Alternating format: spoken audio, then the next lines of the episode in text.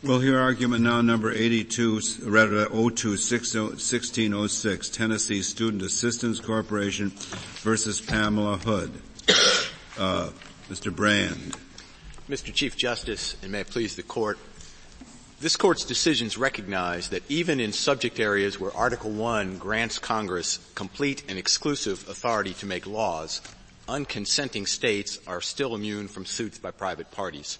Well, let's talk a little bit about the notion that's raised in one or more of the amicus briefs that a bankruptcy proceeding is akin to an in rem proceeding or is an in rem proceeding, such as might be the case in an admiralty suit where we would think the state would be bound. Now, would you address that argument, which I found possibly persuasive?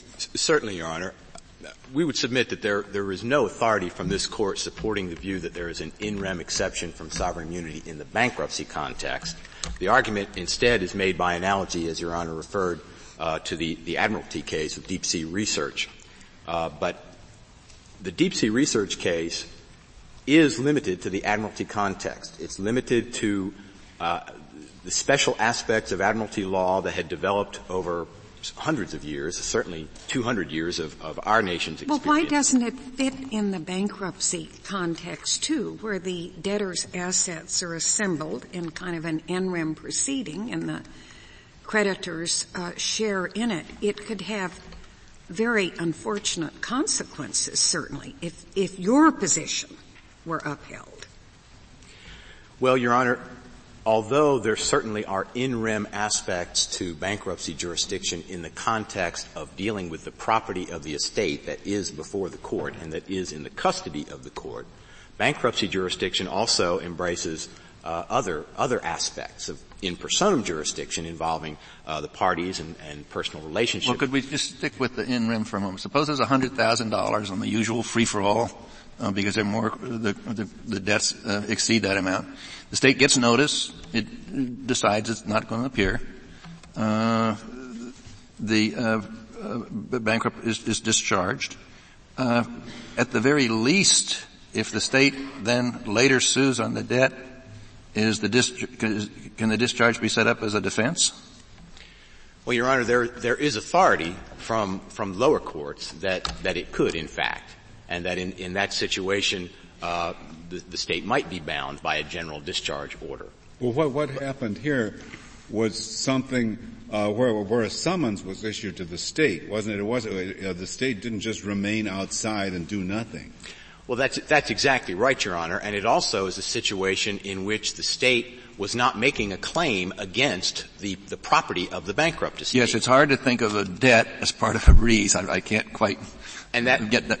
And I understand, but just on the basic point of whether or not, just for a discharge of a debt, the state can be bound. You say you think it might be plausible that the state would be bound by the judgment if it later sues on the debt. I don't want to concede that point, Your Honor. I think there is authority certainly that could support that, and there are decisions from the circuit courts, particularly the 4th, the 5th, and the 9th, which have held that a discharge order under those circumstances would be binding against the state. But each of those courts has also upheld sovereign immunity as a bar to a suit against the state, as the state asserts in this case. This is not a normal suit against the state. This is a suit in which the debtor seeks authority to get a discharge, isn't it? That's right, Your Honor, except that so the proceeding itself is to determine whether or not she's entitled to a discharge on the debt at issue. Yes, she has already received a bankruptcy discharge, a blanket discharge from debts. This is a proceeding to determine if this particular debt qualifies under that. And the way the statute is written, the way Congress has set this up, is that the debt is presumptively non-dischargeable. It is an exception from discharge until such point as the debtor establishes undue hardship, at which point the debt would be absolved and she would in effect have a discharge. But again, by the nature of the way that if she prevails in that disputed factual matter, then it would be just like any other discharge case. If the hearing goes forward and she prevails as a matter of fact, then it would be just like any other discharge case, wouldn't it? No, it wouldn't, Your Honor. A normal discharge case would essentially not involve at all the adjudication of individual debts. The discharge is... No, I'm saying if she prevails on the disputed issues of fact, thereafter it would be just like a normal discharge case. Yes, if I'm understanding, Your Honor, yes, she would have, in effect, a discharge from that debt, yes. Moreover, the fact that this proceeding had to be brought against the state was purely a result of congressional disposition. Congress could have treated these debts to the state like all other debts, in which case they would have been automatically discharged. That's exactly right, Your Honor. So that the argument that the in rem nature of the bankruptcy procedure gives her all the protection that the Constitution at least requires vis-a-vis the state, it seems to me is a strong one. It's only because of the statute that this action had to be brought. If Congress really wants to discharge her from debts to the state, it could have done so by simply treating the state like all other debtors.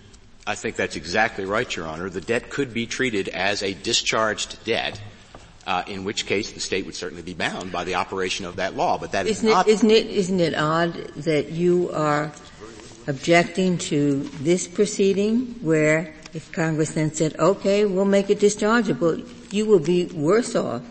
In other words, Congress is trying to ameliorate the ordinary effect of the bankruptcy law to give the state an advantage. And your argument is to the effect of, Congress, you can treat us just like all the others and we'll be worse off than we are now, but once you give us this favor, then the law is unconstitutional. You can't give us a favor. That seems to be the essence of your argument. No, Your Honor. I would submit our argument. Our argument is not that the state is immune from the effect of the statute that would allow discharge upon showing of undue hardship. We would recognize that that is an appropriate part of the exercise of Congress's bankruptcy power. Our issue is with the provisions which are there by virtue of the nature of the way that exception is written and also by virtue of the bankruptcy rules that require that it be raised in the form of an adversary proceeding in which the state could be summoned into court, in bankruptcy court, anywhere in the country. Well, could it be adjudicated without an adversary proceeding? Just say the debtor comes in and says, I'm giving notice to the state. If they want to come in, they can, but I'm not going to call it, or the statute doesn't call it a summons and complaint, doesn't call it an adversary proceeding, just a proceeding to establish the status of this obligation? Your Honor, I think as Justice Scalia suggested, Congress could write a statute that would make a student loan dischargeable, more or less by operation of law. But we would submit that the way this statute is written, and again, I'm not asking about making it totally dischargeable, but Congress wants to achieve this result, and sensitive to your concerns. So it says, fine, we're going to make it non-dischargeable unless the student shows undue hardship. But because the state doesn't want to receive a summons and complaint, we're going to do it in a non-adversary proceeding. The student will establish it to the satisfaction of the bankruptcy court or not, and the state will be given notice but not a summons and complaint. Would that be satisfactory?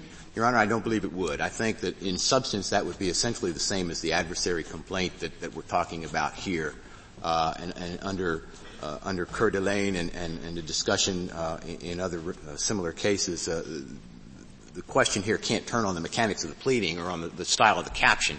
You would have no problem with Congress's amending this statute so that it reads, if the state chooses to waive its sovereign immunity, the debtor has to proceed in this manner. However, if the state refuses to waive its sovereign immunity by appearing in the proceeding, the debt will be automatically discharged. You would have no problem with that, I take it. I'm not certain that would not be the same type of statute that I objected to a moment ago. No, I thought you accepted that a moment ago. I thought you accepted a moment ago that Congress didn't have to provide this special treatment to the states at all. If Congress didn't have to provide it at all, certainly Congress could say if the state chooses not to take it, not to appear in the proceeding, we'll dispense with it. It seems to me the greater includes the lesser. Well, I agreed, Your Honor, and I still agree that Congress could fashion a statute that would make student loans dischargeable in the same manner as any other debt. And in that case, it would take place the same as any other debt. And of course, if the state were to waive its sovereign immunity and enter into a bankruptcy proceeding and voluntarily participate, then it could do so, and the court could act accordingly without any special enabling legislation. I don't understand what the statute how the statute is involved in this. I mean, the statute just sets a standard for discharging a student who has an educational loan. It says it has to be undue hardship. What's wrong with that? I mean, why can't there are dozens of statutes that say, I guess dozens, I'm not a bankruptcy expert, but statutes that say you get this kind of a discharge if there hasn't been a fraudulent conveyance, but if there has been, you don't get it, and if it's this, you don't get it, and if it's that, you do get it. And all these may involve debts owed to or the state. Are you saying what is the statute to do with this? The statute just sets a standard for getting a discharge. Well, Your Honor, I believe that this statute, this particular subsection affecting student loan discharge, is really unique within the exceptions to discharge. All right, let's assume it's unique. What is it in the Constitution or the 11th Amendment that says Congress cannot set a special standard for discharging a bankrupt from a certain kind of debt? What in the Constitution says that if that kind of debt happens to be one that is owed to the state, Congress is forbidden to do that? I just don't understand it. Your Honor, we do not dispute that Congress has the power to set a separate standard for this type of debt. I know, and so why is the state, if it happens to be owed that kind of money, in any sort of a different position? Well, the question is not the effectiveness of the congressional determination regarding how to handle that debt, but rather the constitutionality of the means by which those in now then, what you're quarreling with is, of course, not the statute. You are quarreling, as Justice Ginsburg pointed out, with a bankruptcy rule that happened to use the word adversary proceeding. But suppose the rulemakers had simply said, this need not be done in an adversary proceeding. It can be done in exactly the same kind of proceeding as discharging any other kind of debt. I, the bankruptcy judge, will follow the congressional mandate as to when it is discharged.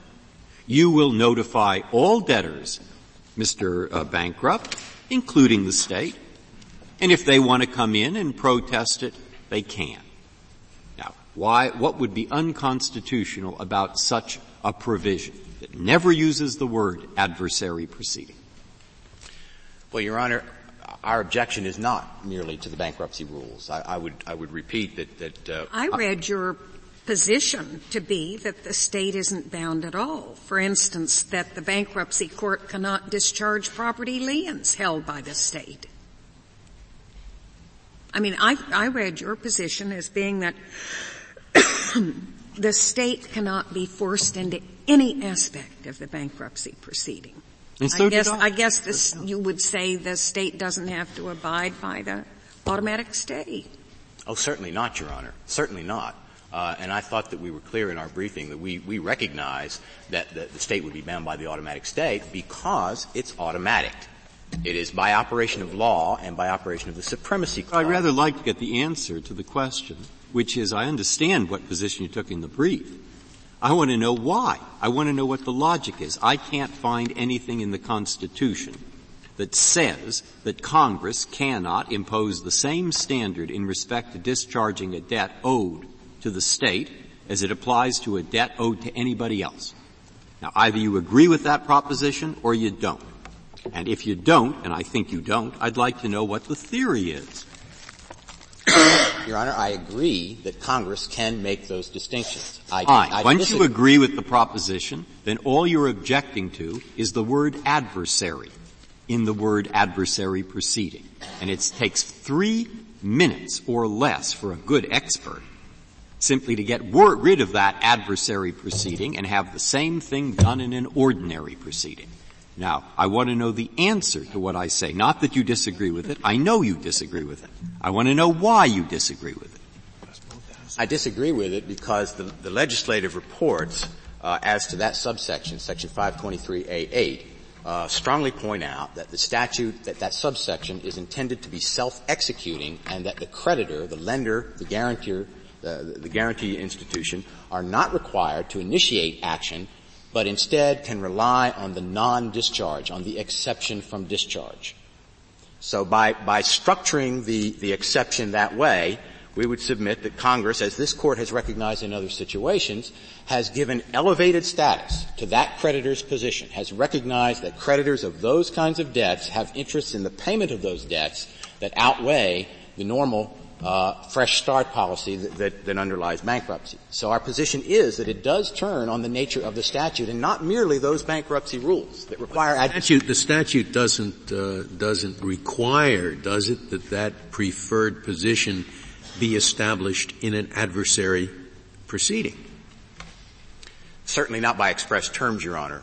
But again, the rules made consistent with that statute, together with that legislative purpose,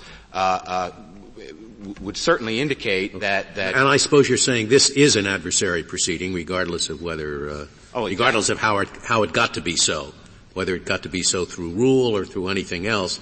It's an adversary proceeding, and the state cannot be hailed in this fashion. That's exactly right, Your Honor. There's no dispute about that. I mean, but there is a dispute about whether you could, in fact, call this kind of adversary proceeding, given the underlying standard that all it is a way of getting to the same result, really not an adversary proceeding for purposes of the 11th Amendment, since it has no functional difference whatsoever from a proceeding that isn't labeled adversary, but simply gives the state notice of what's going on and permits the state to come in just as if it were, which is ordinary proceedings.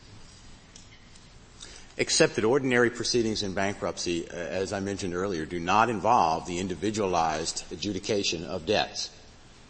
They involve other issues. They involve marshaling the assets. They involve assessing. That's a good answer. Now, may I ask one question? Did I understand you correctly to say that you did not contest the fact that if they had a blanket rule that all student loans are automatically dischargeable, that would be true even if the creditor was a state? Certainly, Your Honor. And does that mean that you also would agree that any ordinary commercial obligation to the state, such as paying rent for an office suite or something like that, could also be dischargeable and there'd be no sovereign immunity problem there? Yes, Your Honor, and the reason I agree to that is because that does not require an adjudication. It would occur by operation of law. Well, but it has to be a final order in the bankruptcy proceeding, discharge, giving the debtor a discharge. But we would submit that in a very real sense that would be surplusage. But the net result is, I thought your position in your brief was somewhat different from that. That's why I wanted to be sure about it. You do agree that the sovereign immunity is not a valid objection to a discharge of a bankrupt estate. That's right, when the discharge is by operation of law. And again, I would analogize to the situation of the automatic stay provision that Justice O'Connor raised. Again, that operates automatically. But the difference in the automatic stay, if the debtor had to go in and prove his name, serial number, and rank or something first, so it wasn't completely automatic, then you would say you have a sovereign immunity objection. Possibly not. Again, I would submit that there's authority from lower courts that would I'm possibly really not so much interested in the authority from the lower courts as I'm curious about your position. What exactly does the sovereign immunity defense protect for you? In this case, the sovereign immunity defense protects the state from being made a defendant and from having compulsory process issued against it to appear in a bankruptcy court that could be in any state of the union in this case. Now, the reason I was referring to authority from other courts is to remind the court that all of the courts that have made the type of holding that Your Honor is referring to have also recognized the applicability of 11th Amendment immunity in adversary settings. It seems to me somewhat anomalous to say that if you want to do it without giving us a hearing, you can go ahead and do it. But if you give us notice and a hearing and an opportunity to respond, then you're protected by the 11th Amendment. Well, again, Your Honor, I think we're talking about very different things there. There is quite a difference between the general discharge, which again occurs without individualized adjudication of debts.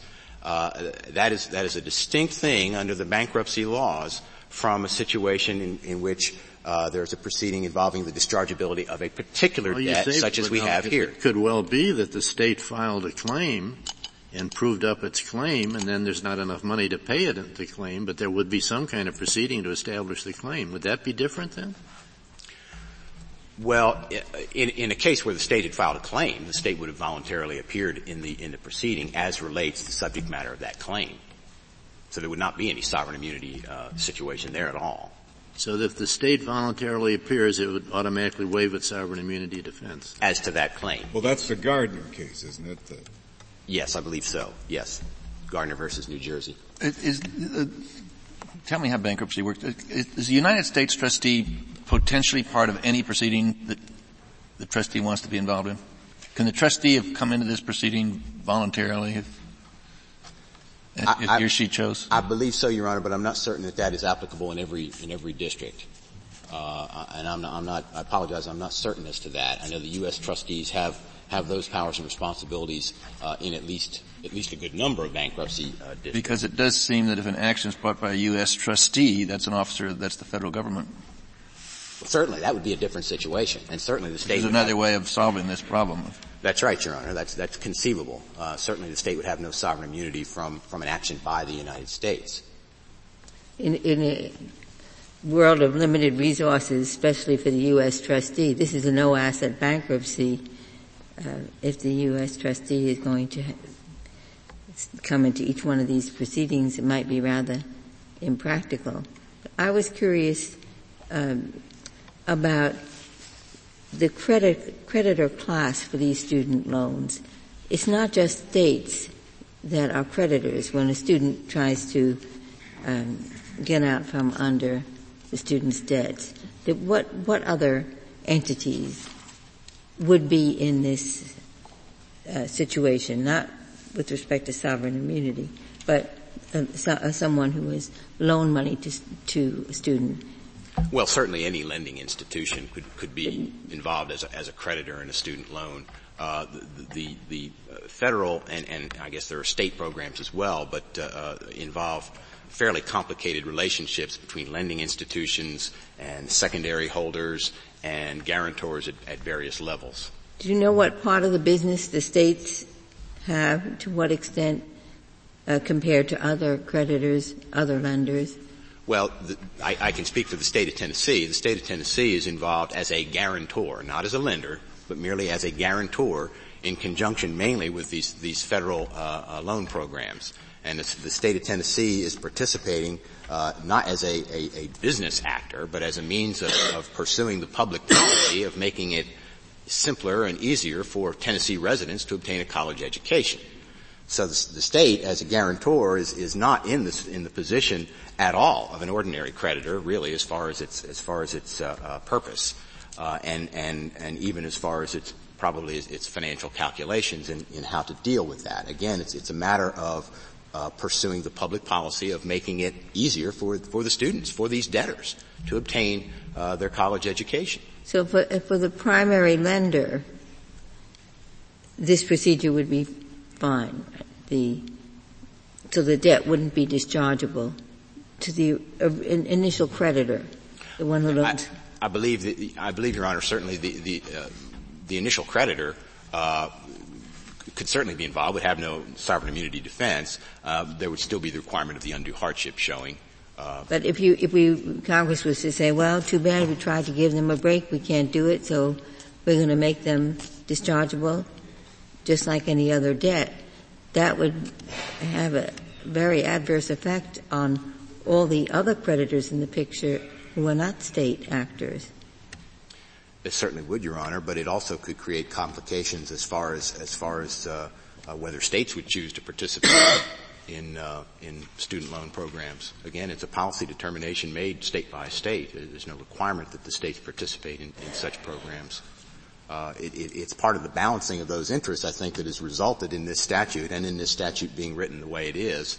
At one point in time, not too long ago, student loans were discharged in an ordinary bankruptcy, and then it was cut back to only loans that had been in payment more than 5 years, and now, of course, it's cut back all the way to where it's only subject to discharge upon a showing of undue hardship. So there's definitely a policy of wanting to make student loan repayment more certain and make that a different relationship from other debtor-creditor relationships. If there are no further questions from the Court at this time, I would like to reserve the remainder of our time. I would ask that the judgment of the Sixth Circuit be reversed. Very well, Mr. Brand. Mr. Gerson, we'll hear from you.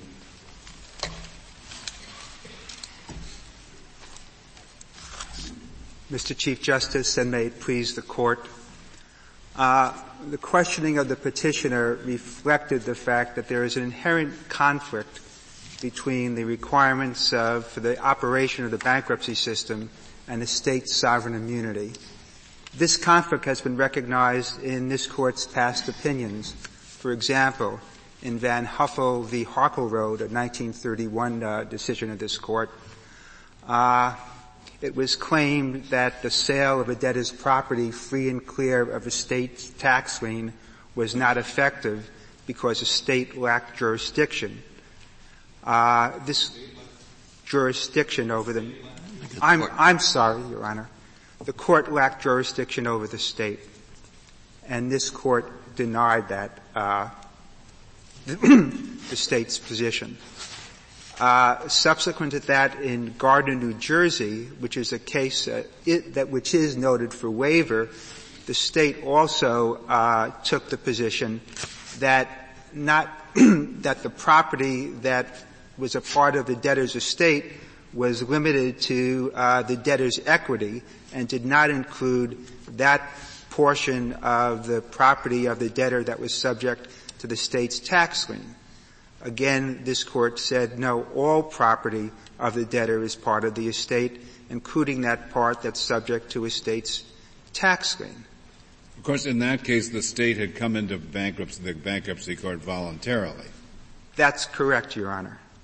But the opinion, that portion of the opinion in Gardner that addresses that issue, does not rely upon the fact that the state filed a proof of claim. If we were to analogize bankruptcy proceedings to in rem proceedings in general, nevertheless, this dischargeability proceeding is set up under the rules as an adversary one, where a notice and a summons is filed on the state. That's a product of how the rules are constructed.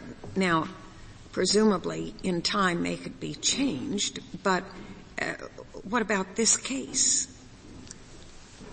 To allow this case to be determined on the basis that an adversary proceeding had been filed would be elevating form over substance, because the jurisdiction of the Court with respect to the claim arises from the Court's jurisdiction over the property of the estate and claims made against it and the debtor. They're all part of the race.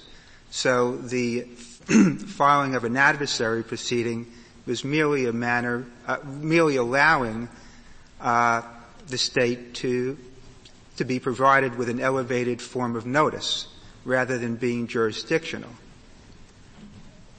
In addition, 28 U.S.C. 2075 states that the bankruptcy rules, should not in any way abridge or modify the substantive rights that are granted under the Code. And I believe in these circumstances, to allow this decision to be based upon the fact that an adversary proceeding had been filed would have the effect of abridging Ms. Hood's rights by denying her an opportunity for hardship. What happens when you don't show up in an adversary proceeding? A default judgment. A default judgment. Yes. So how can you say, had it not been set up this way, I would assume that the bankruptcy judge would have to make his or her own determination about whether the condition of the statute had been met. But once you have this adversary system set up, I assume the bankruptcy judge is entirely within his or her rights by just saying, hey, the state hasn't shown up, the state loses. I'd like to. That doesn't seem to me to be elevating form over substance. That's a big difference. Yeah, and I believe I incorrectly stated what would happen, Your Honor.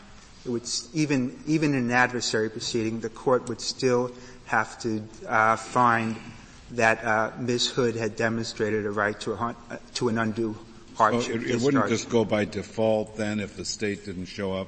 That's correct, Your Honor. You know any other adversary proceedings that work that way? I mean, I suppose that depends on what the rule means. But when the rule describes it as an adversary proceeding, I would take it to mean that if the other side doesn't show up, it loses. Well, in an ordinary suit for money judgment, if the defendant fails to show up, he can be defaulted as to liability, but he's still has to show the money damages. He just doesn't get the amount that he says in his complaint. That's correct, Mr. Chief Justice. Well, is the amount at issue here? The amount is at issue only to the extent that in order to show undue hardship, Ms. Hood has to demonstrate that she can't repay it. Yeah. So, but the amount, how much it is not in controversy, is it? No, it's not. But what is the situation there? I mean, now, I don't want you just to drop this. That is an adversary proceeding under the bankruptcy code, and there are quite a few. You've said two opposite things now. Your first time you said, well, if the other party doesn't show up, the bankruptcy judge can just say, debtor, you win, okay, without looking at the merits. Then the second time you said, no, that's not really so. The bankruptcy judge has to satisfy himself that the statutory standard is met. Now, I guess this isn't the only place where there's this adversary proceeding in the code, so which is it? Is it like an adverse? And how do I find out if you're uncertain? What do I look up to try to find out the answer to that question? Justice Breyer, very often adversary proceedings are commenced in bankruptcy court, and they're necessary when the kind of action that in dispute is the equivalent of an action that could have been commenced prior to the establishment of the bankruptcy. Mm-hmm. It's just a prior, action now brought into the bankruptcy court, and then the bankruptcy court could issue a default judgment because it would be a traditional action. So maybe there are no others. Are there any adversary proceedings other than this one, which isn't like what you just described? Well, certainly an action by a trustee for avoidable preference would be quite different, would it not? With respect to avoidable preference, if the defendant did not demonstrate it had any defense, a judgment would be issued in favor of the state because there is a presumption for avoidable preference once certain factors are met. And there you're getting money from outside the estate, too. You're getting a money judgment against somebody that would increase the assets of the estate. That's correct, Your Honor, but it is not Ms. Hood's position in this case that a preference action would fall within the traditional in rem jurisdiction of a bankruptcy court, and thus the state's sovereign immunity would be abrogated. So you would say that if there were a suit for avoidable preference against the state, the 11th Amendment rule would prevail? That issue is unclear, Your Honor. It's certainly not Ms. Hood's position that the 11th Amendment would not prevail, and there's actually a case pending before this court right now, Massachusetts v. H.J. Wilson, where at issue is the debtor's demand for an income tax refund. So the opportunity to visit the issue of affirmative monetary relief against the state and the ramifications of the 11th Amendment can be addressed in that case. It's certainly I'm trying to get the answer still to Justice Scalia's question. Take the question the Chief Justice asked. It's a preference action. That's a kind of bankruptcy action. It's in an adversary proceeding. Is that right? Yes. Okay. Now the other side doesn't show up. Okay. Forget this 11th Amendment business. I just want to know the normal thing in bankruptcy. What's the answer? If he doesn't show up, is he defaulted like a regular case outside the court? Or does the judge, the bankruptcy judge, look at the matter and make up his own mind independently about whether it was a preference or not? How does it work in bankruptcy? It would not be a default judgment, Your Honor. It would be a judgment on the merits. I have one other technical question. Suppose we were to say... Excuse me.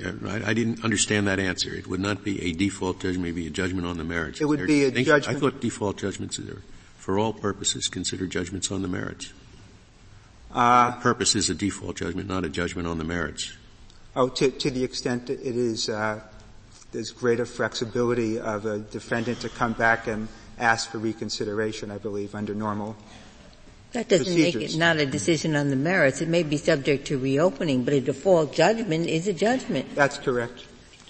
And I thought that the question we were talking about before, that there was a clear and certain answer to the question, that if the claim is made that there's undue hardship, even if the state doesn't show up, let's take the credit, because this is written for all creditors and not particularly with states in mind. If the creditor doesn't show up, the bankruptcy judge still has to find that there's undue hardship in order to make this dischargeable. That's correct, Justice Ginsburg. And where does that come from? That was my understanding about the way it works. But is that a statute, a rule? Where does that come from? I think it comes from the natural reading of the statute, that such a finding has to be made that there would be an undue hardship for the debtor to have to repay that loan. You could say the same about any default judgment in a case in a tort action where the tort statute, only imposes liability where the defendant has been negligent. The defendant doesn't show up.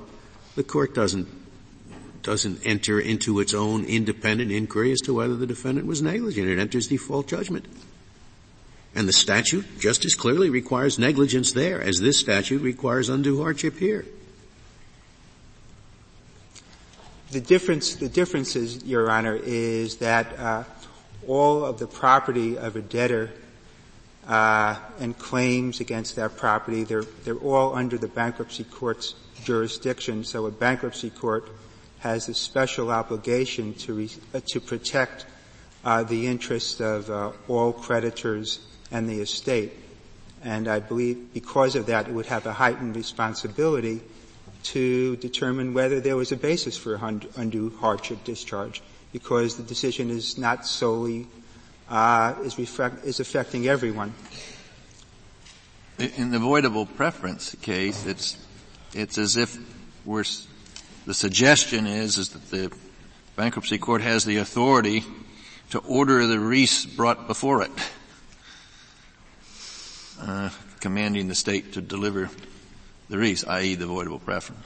Well, there is a question that, please, with regard to a voidable preference action, whether the funds the debtor would be seeking would be part of the res, because it's not in the possession of the estate, and certainly that distinction could be made as made in California v. Deep Sea Research, that if the property is in the possession of the state rather than the debtor, a different result is required with respect to the 11th Amendment. Well, before the Bankruptcy Act in 1978, bankruptcy courts couldn't try voidable preferences. That had to be in the district court, I believe. That's correct, Justice Rehnquist. If, in fact, we assume, let's suppose when we look into this, suppose I was to come to the conclusion that an adversary proceeding in bankruptcy is identical to a case that has nothing to do with bankruptcy in a court. You say it isn't, and maybe that's so, and we'll find out. All right. Now, if that were so, and if that meant under the court's case law that this particular adversary proceeding were invalid under the 11th Amendment, would the bankruptcy judge, under Section 105 or some other section, or would the Rules Committee have the power, without going back to Congress, to devise a different procedure that would get to exactly the same place? Say a procedure that had the bankruptcy judge adjudicate this under the same standard while notifying the state, like any other creditor, that it could intervene at its choice.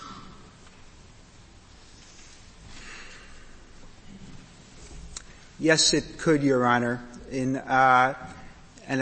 The basis for that would be to reconciling the requirements of 28 U.S.C. 2075 and the requirement for the bankruptcy rules, because under 105, a court could rule that it would be inappropriate to enforce the requirement of Bankruptcy Rule 7001, which requires an adversary proceeding.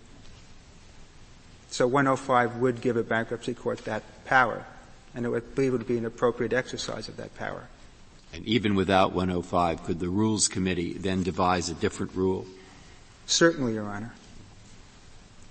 Mr. Gerson, your position depends heavily on the characterization of bankruptcy proceedings as in rem, and one can understand that about the bankrupt estate that collects whatever assets there are and distributes them. But this is a no-asset bankruptcy. So how does the in rem characterization fit a case where there are no assets?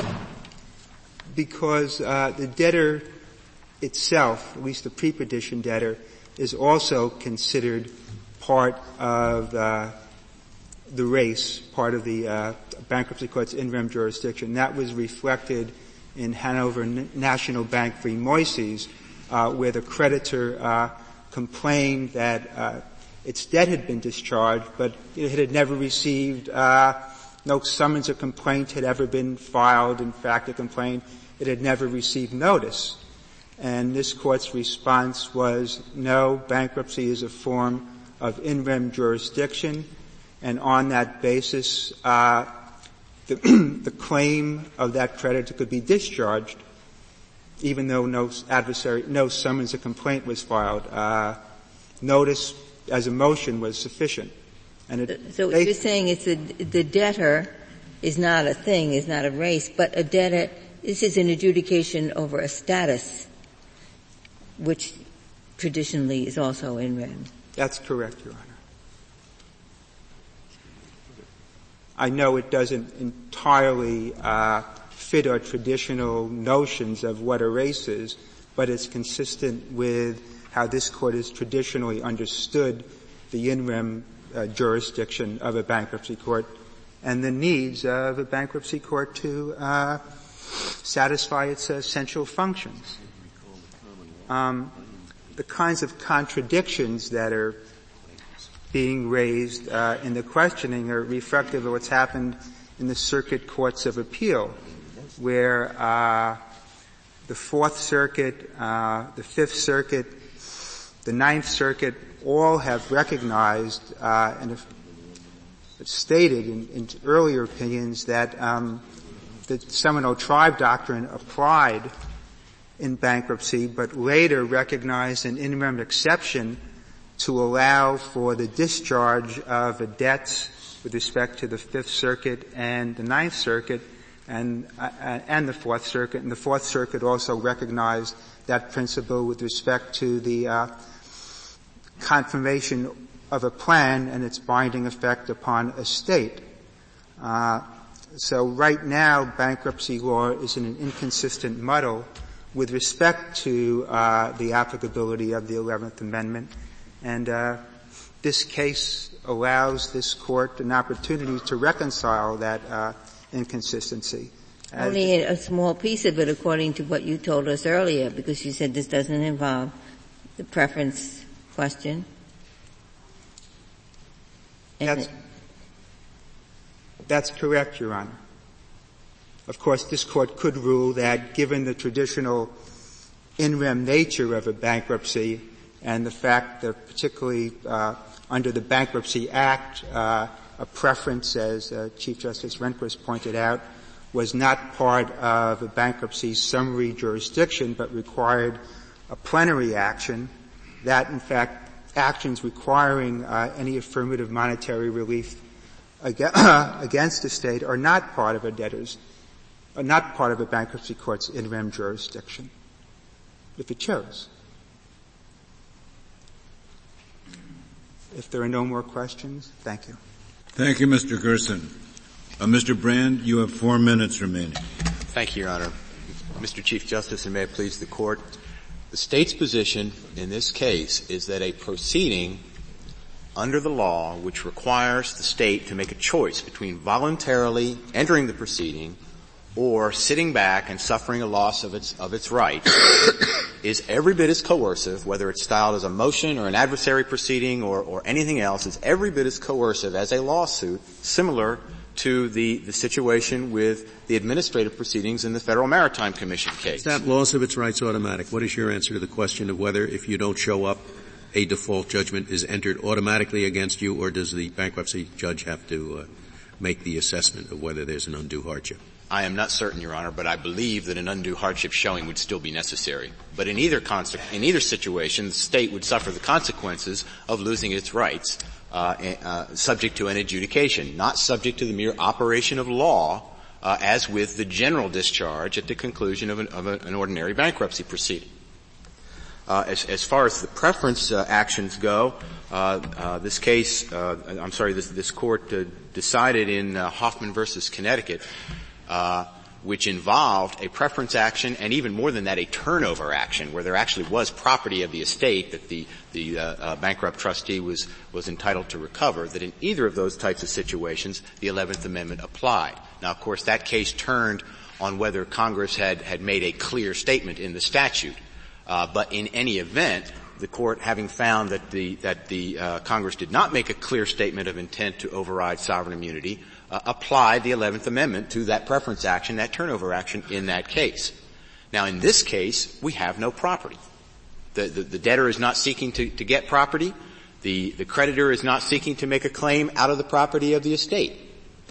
So we would submit that the court can decide this case, which involves a simple adversary proceeding on its face, the issuance of compulsory process, without even reaching the question of whether a similar effect would occur in a preference action or in any other type of bankruptcy action. So I'd like to emphasize to the court that this is an unusual statute, and the question in this case is, does the 11th Amendment apply in the bankruptcy context? But that the precise circumstances of this case can well limit a court's holding to the question of whether sovereign immunity protects the state in an adversary proceeding on this particular type of statute for a particular exception from discharge. If there are no further questions. Would you tell me again, what's the cite to the case about the turnover that you just cited? What is the name of the case? It's Hoffman versus Connecticut, perhaps. Thank you. It's okay. A 1989 case. Right. In which the plurality of the court found that Congress had not made a clear statement of intent to override sovereign immunity, but in which two justices found that in any event Congress had no constitutional authority to override 11th Amendment immunity in such a setting. If there are no further questions, I had one, and it was in your brief said, well, it's not that the bankruptcy law doesn't bind the states, so that, for example, if the state as creditor would sue this student after she's been discharged in bankruptcy. She could then, as a defense, say, I'm not liable on this debt. It's been discharged. I got the undue hardship finding from the bankruptcy court. That you did say that in your brief, that would be that she could have this as a defense. Well, we did not mean that she would have obtained the undue hardship finding from the bankruptcy court, but that she could raise the issue of undue hardship in whatever state proceeding was initiated by the state. Why would the state ever initiate such a proceeding when it has much easier? It can garnish wages. It can intercept tax refunds. Your Honor, may I Yes, briefly. The answer is, as Your Honor suggests, the primary means under the student loan program would be through wage garnishments and through tax intercepts. But the federal regulations and state law would afford the debtor opportunity for administrative proceedings to raise the undue hardship issue and prove that she should be absolved from the student loan debt. So there are state remedies available in the context not of a state court. Thank you, Mr. Brand. The case is submitted. We'll hear.